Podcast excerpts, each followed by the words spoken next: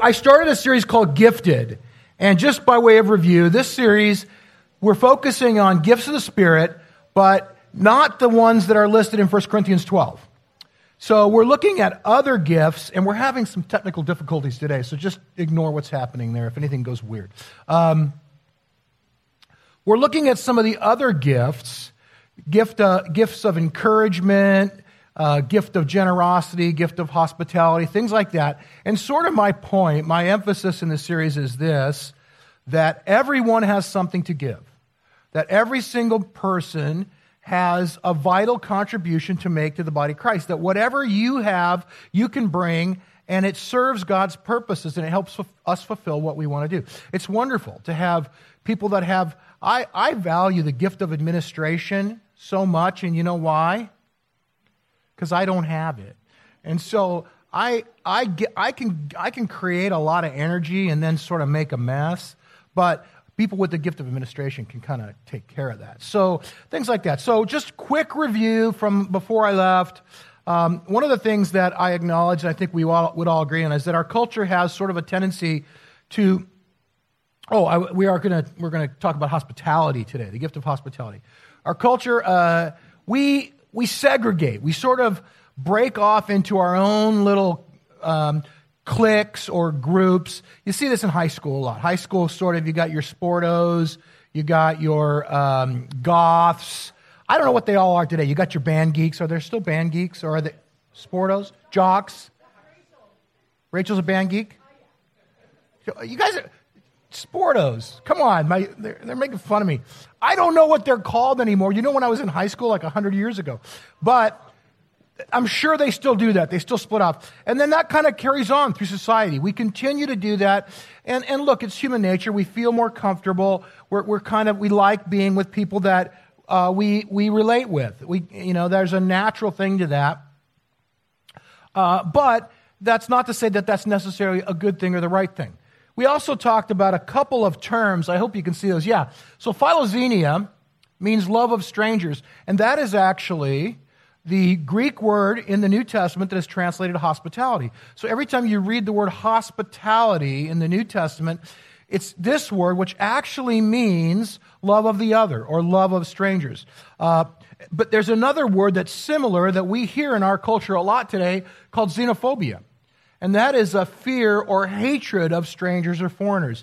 It's that thing that rises up in you when you see somebody different than yourself, and you're automatically afraid because that person is different than you. And I think there's a growing sort of sense of that reality and that dynamic happening in our world today. We as Christians, disciples, followers of Jesus, are called specifically to love the other. We are called to love those that are different than ourselves. It's not enough for us to love our friends. It's not enough for us to love people that are like us. It's not enough for us to love people that are easy to love. Hello? Anybody? Are you with me, or am I the only one? That some people are just harder to love than others, but it's not enough to love only the ones that are easy to love. God calls us, He mandates us to love our enemies, to love those that are different than us. And with that, I think we have to also say that love is not abstract. It's concrete. It's not sort of a hypothetical sort of thing. Well, I know I love other people. I'm very loving. No, there has to be some sort of application, some walking out or working out of that in our lives. It has to be lived out. We also talked about the theological foundation for hospitality scripturally. And I would encourage you, if you weren't here or if you forgot, to go back and listen to that message. If you go to our website, portlandvineyard.org, up at the top, there's a tab that says About Us. If you click on that tab, there's a drop-down. It'll say Sermons, and if you hit that button right there, a little screen pops up, and all the sermons are there. It's amazing. It's lovely. So you can listen to that, and I would encourage you to do that. The essence, though, just the short story of the theological foundation for hospitality is this: that we were far off and God brought us close, that we were the outsider and God brought us in, that in Jesus Christ, He welcomed us and embraced us and brought us home. And because of that, we are to take on the character and the nature of Christ in our own lives and welcome others. And I was thinking this week a little sometimes. And I thought, you know, what would be really cool is if we could just do that here at church. I think, by and large, this is a fairly safe place. I know most of you guys. You're okay. Get to know somebody you don't know. Take a minute and say hello and welcome somebody in. Take them out for coffee, have lunch. Here's what happens when we do that. Is we begin to cultivate a culture of hospitality. And when we cultivate a culture of hospitality, it becomes who we are, and then it happens when we're together, but it'll also continue to happen when we're not together, when we're separate. You know that we're still the church when we're not here? You're still the church. Yes? You're still the church.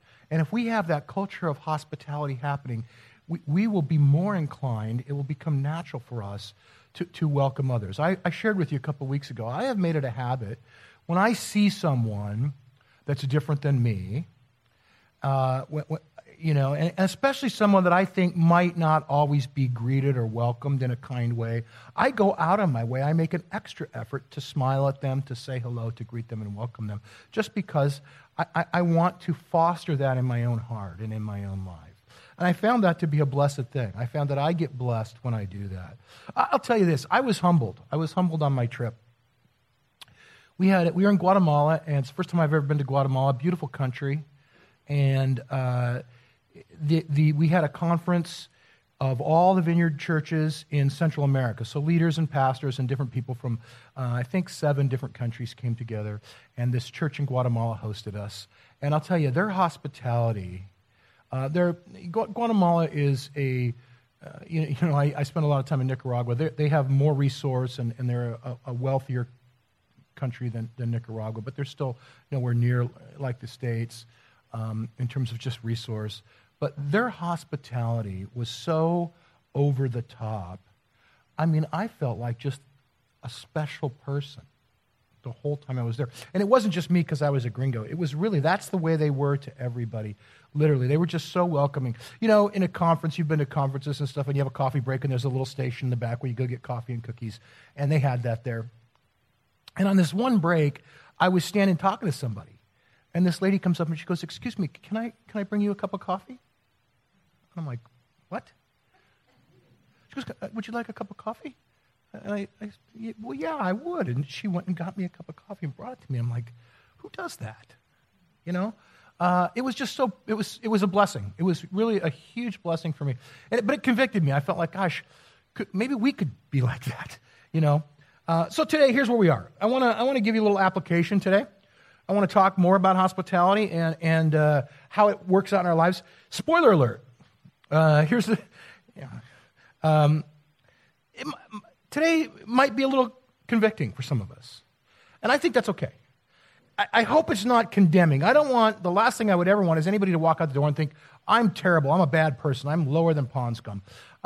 We don't want that, but I want you, maybe, if God speaks to your heart, to think, well, could I do better? Is there something I could do in my life today to engage other people in a different way? So let's pray. Father, thank you for your goodness and your grace towards us. Lord, would you speak to us about the gift of hospitality today and what it means to love and welcome others? In your name we pray, amen. I'm going to look at 2 passages this morning. Probably both are the maybe 1 and 2 most often referenced passages. When we talk about hospitality or welcoming people, you will very likely be familiar with both of them. The first is in Matthew 25, and it deals with the issue of judgment. Oh, and we lost it. Look at that. It may come back, but in the meantime, if you have a Bible or a device that has a Bible on it, you can join me. I'm going to read Matthew 25, beginning at verse 34. Ah, look at that. And then the king will say to those on his right, "Come, you who are blessed by my Father, take your inheritance, the kingdom prepared for you since the creation of the world. For I was hungry, and you gave me something to eat. I was thirsty, and you gave me something to drink. I was a stranger, and you invited me, and I needed clothes, and you clothed me. I was sick, and you looked after me. I was in prison, and you came to visit me."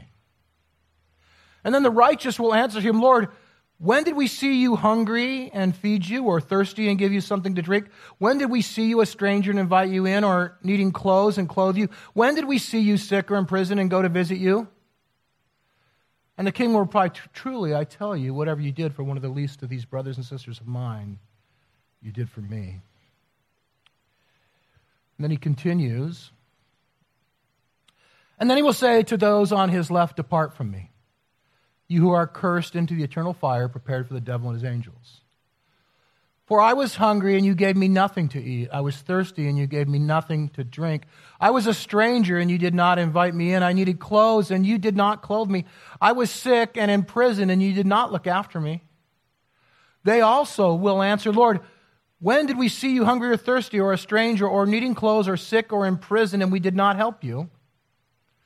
And he will reply, truly, I tell you, whatever you did not do for one of the least of these, you did not do for me.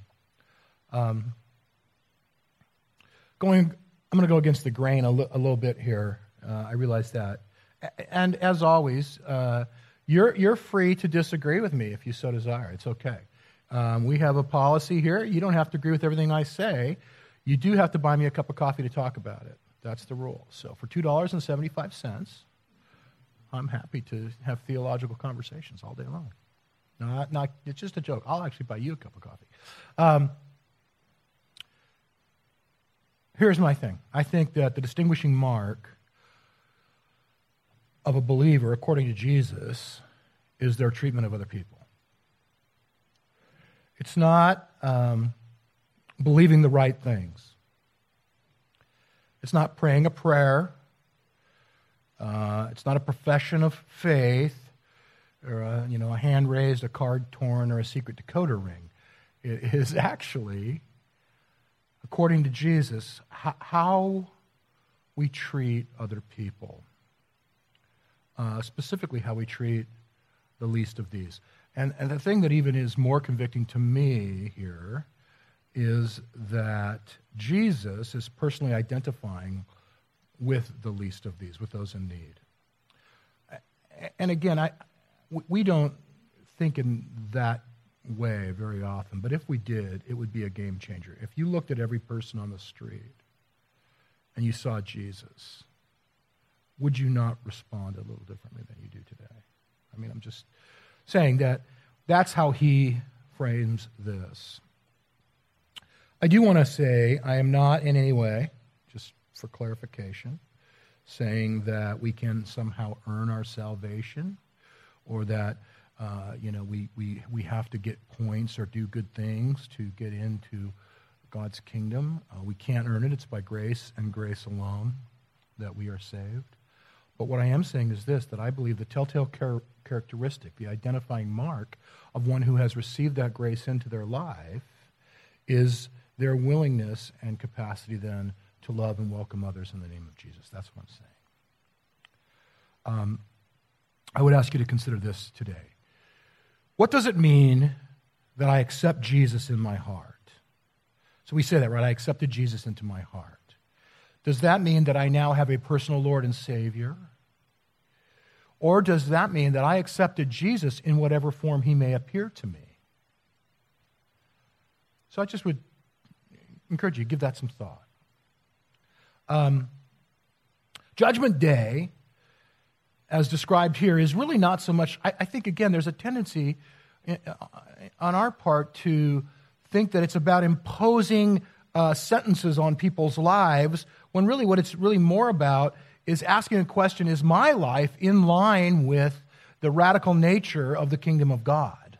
That's what it's really all about, more than what does God have in terms of guilty, not guilty, you go here, you go there. But am I living my life in a way that reflects the nature of God's kingdom? See, here's the deal for me.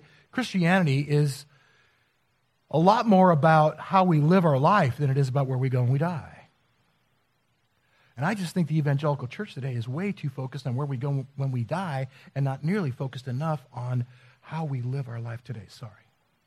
Not sorry. I like this. She rules. Come back. Please wait. It's Mother Teresa. Ah, there she is, see? Seeking the face of God in everything, everyone, all the time. His hand in every happening. Oh, why couldn't I say that? This is what it means to be contemplative in the heart of the world.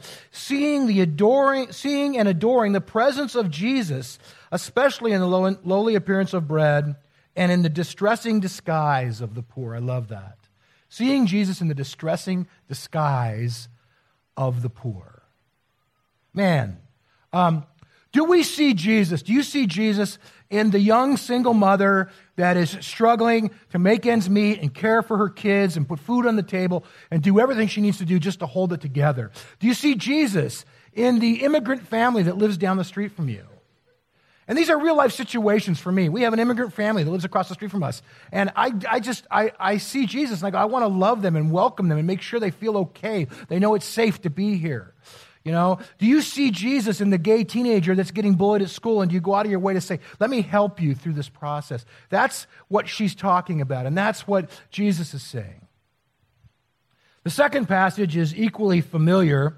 It's the story of the Good Samaritan, and I think we know it. You guys know it. But I want to look at this morning the introduction to the story, and why does Jesus tell the story? So the Good Samaritan is a parable. Okay, you get that? It's a story that Jesus told. It's something he employed very often to teach truth. So he would have a truth that he wanted to communicate. So to communicate that truth, he would tell a story. And that's what the Good Samaritan is. It's a story that Jesus shared to communicate a truth to people that were listening. But why did he tell this story? And this is why. On one occasion, an expert in the law stood up to test Jesus.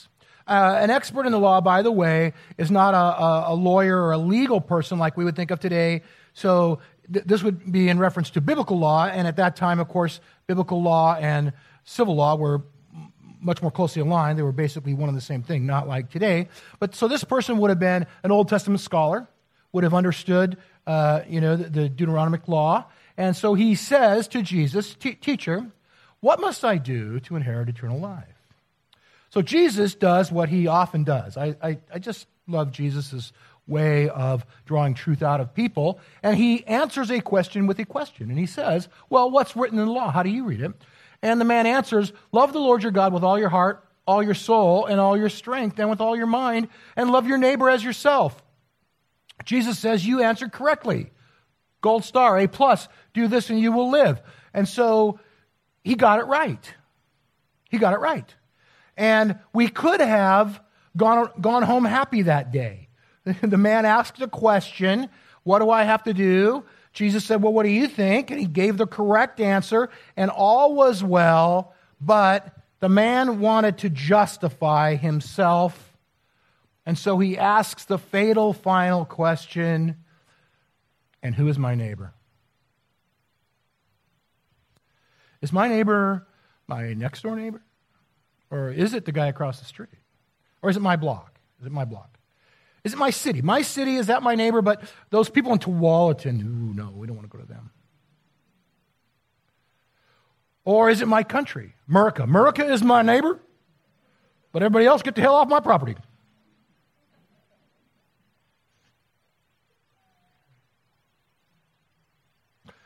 I'm just... Who is my neighbor? Here's the thing. We can discuss it all day long as we're talking about it. You don't have to do it. Isn't that the truth? As long as you're discussing it, if you're debating over who is my neighbor and who's my not my neighbor, you don't have to do anything about it. But here's the thing. The subversive nature of the kingdom of God is that it doesn't start with the question, who is my neighbor? It starts with, who was a good neighbor? Who was a good neighbor? Who was a good neighbor?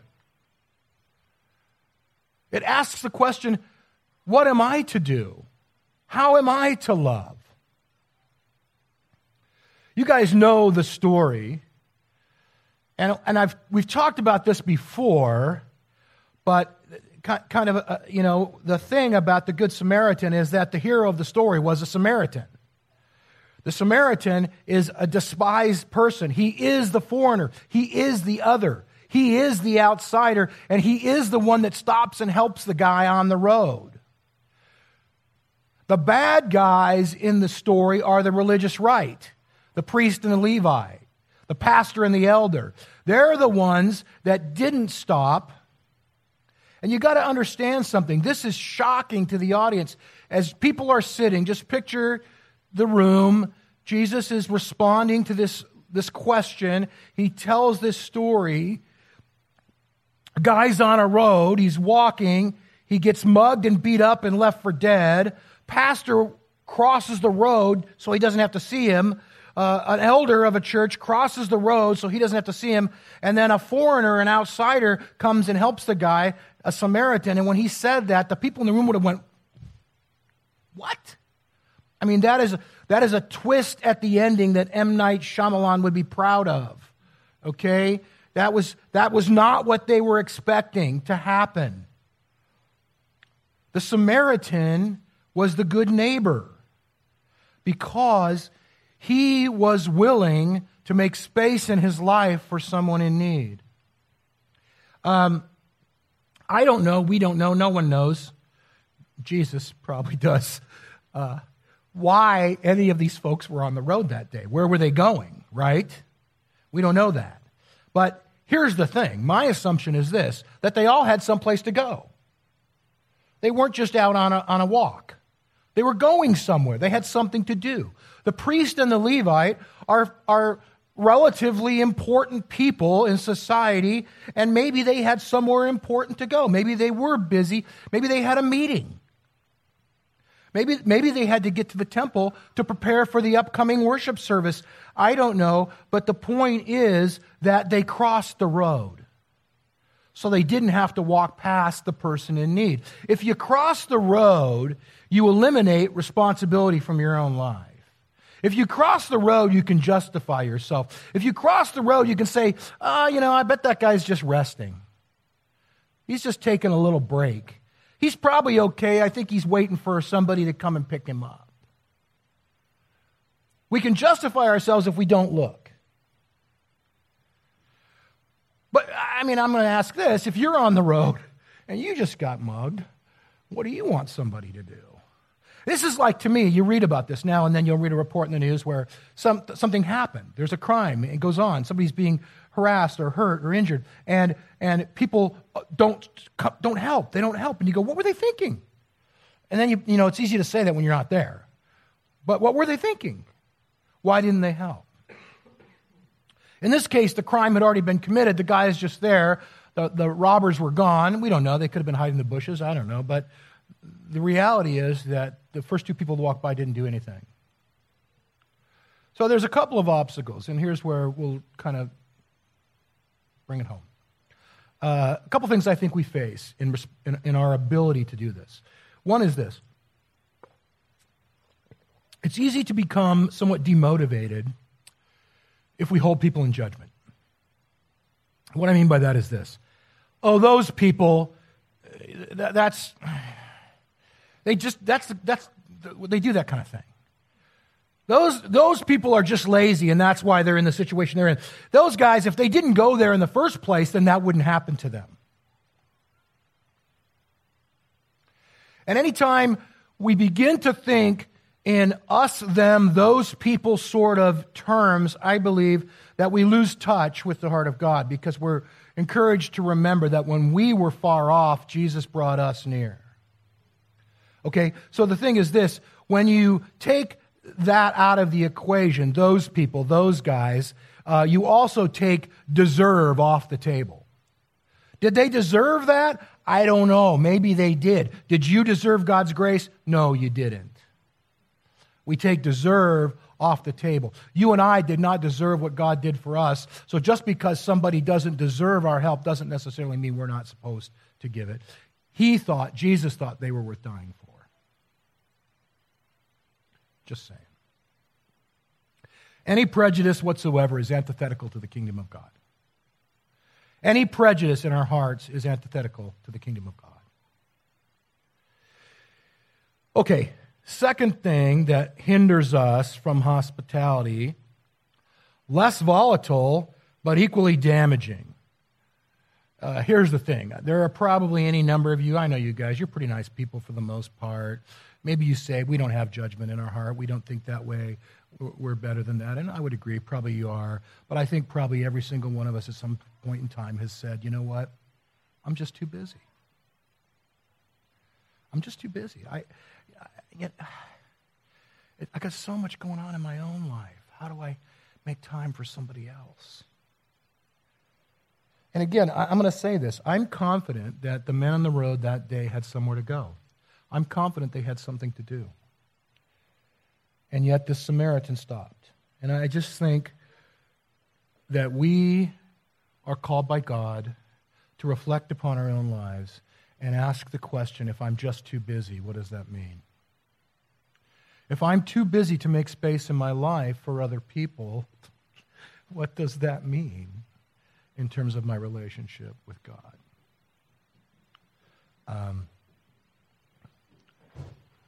It's so cute. I just the Samaritan was willing to stop and put his agenda on hold in order to help this person. He made space in his life. So we're going to close. I'm going to tell you a story to close, a little short story about a friend of mine. It's a true story. There's a guy named Jim Poole. He's kind of crazy. Jim is my counterpart. He is the Vineyard Missions regional coordinator for parts of Africa, northern Africa. So he works with church planting there. And he and his wife, Megan, also pastor a vineyard church in a suburb of Detroit, Michigan. Jim likes to refer to Detroit as America's third world country.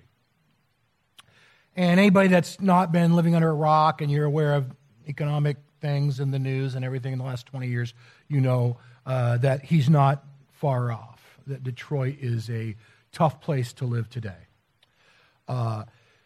So Jim and Megan and their three kids, they have a teenage 15-year-old son and two younger daughters. They live in a suburb of Detroit in a neighborhood that has decent schools and is probably 60% white and 40% African-American.